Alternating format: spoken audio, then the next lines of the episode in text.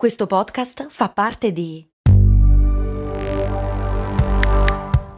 Voice Podcast Creators Company.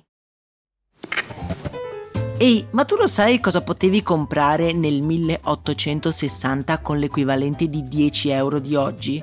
Beh, potevi comprare una casa e nel 1950 una piccola barca. Negli anni 70, sempre con 10 euro, potevi comprarti un vestito elegante. E oggi, con 10 euro, cosa puoi comprare? Un chilo di pane, un kebab? Effettivamente non un granché, ma puoi comunque investirli per il tuo futuro. Come? Beh, su Scalable, un'app che ti mette a disposizione gli strumenti essenziali per costruire una cultura del risparmio. Ti consente di investire in modo flessibile in azioni, ETF e fondi creando piani di accumulo automatici a partire da un solo euro.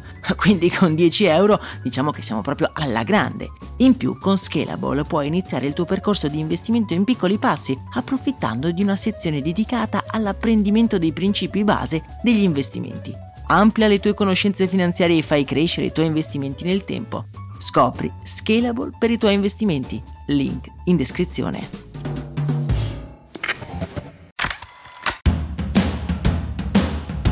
Bentornati e bentornate su Brandy, miei cari miei cari, io sono Max Corona e vi devo dire la verità, in questo periodo sono davvero inquietato e spaventato dal surriscaldamento globale.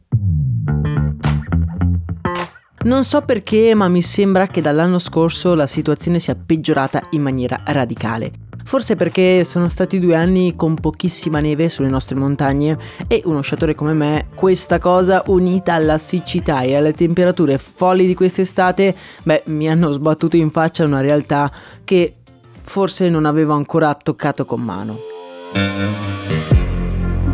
L'ipotesi però di dover combattere un giorno prima o poi il surriscaldamento globale è diventata concreta pensate un po' già negli anni Ottanta, quando i primi scienziati hanno cominciato a gridare a gran voce che se non si fosse fatto qualcosa le nostre città costiere si sarebbero dovute rassegnare a dover finire sotto il livello dell'acqua. Fin dagli anni Ottanta alcuni studiosi pazzerelli hanno cominciato ad elencare tutte le possibili strategie per fermare il surriscaldamento globale. Una delle prime della lista era anche di una semplicità geniale, ovvero schermare il sole. Cioè fa troppo caldo? Beh, mettiamoci all'ombra. Questa ipotesi non era del tutto campata per aria e si basava sull'osservazione di un precedente storico. Ovvero avevano messo un mega ombrellone sulla Terra? Beh, non proprio amici miei, ma andiamo con ordine.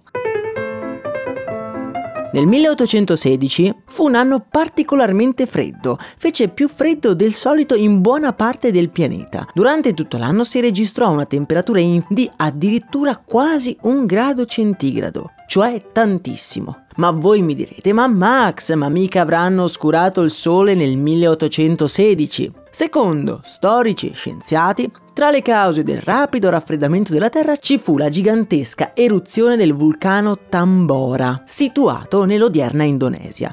Nell'aprile del 1815 questa eruzione aveva portato all'emissione di grandi quantità di polveri e gas nell'atmosfera. Per mesi questo strato di sostanze sospese nell'aria aveva schermato parte dei raggi del Sole, facendo sì che la temperatura media del nostro pianeta si riducesse sensibilmente. Le testimonianze dell'epoca ci raccontano che ci furono carestie a causa dei raccolti molto scarsi e in molte parti del mondo fu osservata per mesi una persistente foschia che oscurò parzialmente il sole. Quell'anno fu infatti definito in seguito l'anno senza estate.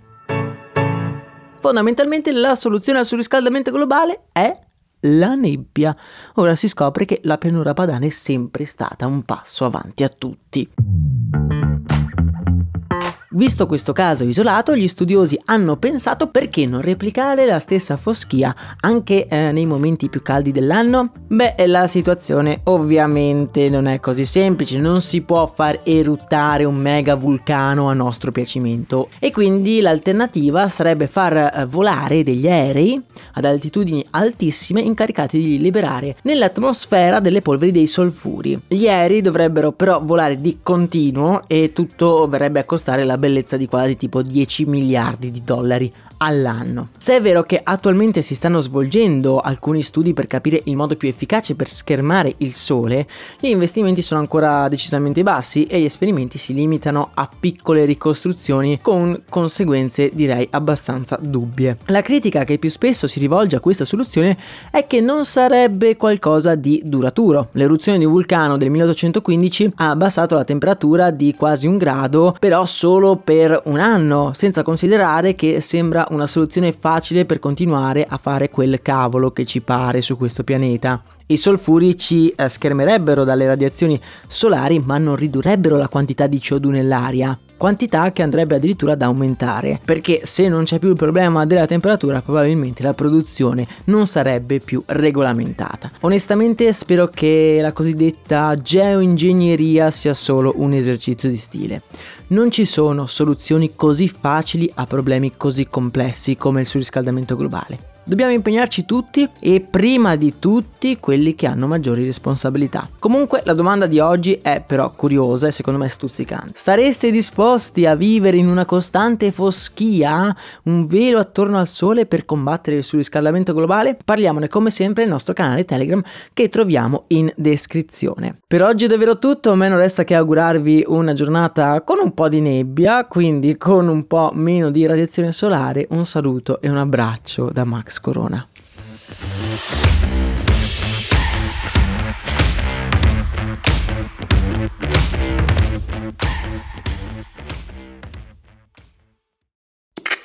Questo ascolto è supportato da New Balance. Ciao, sono io, Max Corona, e sono davvero onorato di tenervi compagnia con le mie storie nella vostra vita. Spesso quando ci incontriamo mi dite che ascoltate storie di brand mentre correte. È una cosa che mi ha sempre stupito è considerare come la corsa unisca persone completamente diverse tra loro. C'è chi si sta allenando per la prossima maratona e chi è appena riuscito a completare i suoi primi 5 km. Anche io sono un corridore, non ho mai fatto una maratona, ma nelle mie lunghe giornate passate a scrivere questo podcast arriva un certo momento della giornata in cui sento il bisogno di uscire e correre, magari anche per poco, ma ne ho bisogno per alleggerire il cervello e sciacquare via una mente sempre affollata di pensieri. Per essere un corridore non serve fare la maratona, basta solo correre e l'unico modo giusto di correre è il tuo. Vai su newbalance.it slash it slash running per scoprire di più.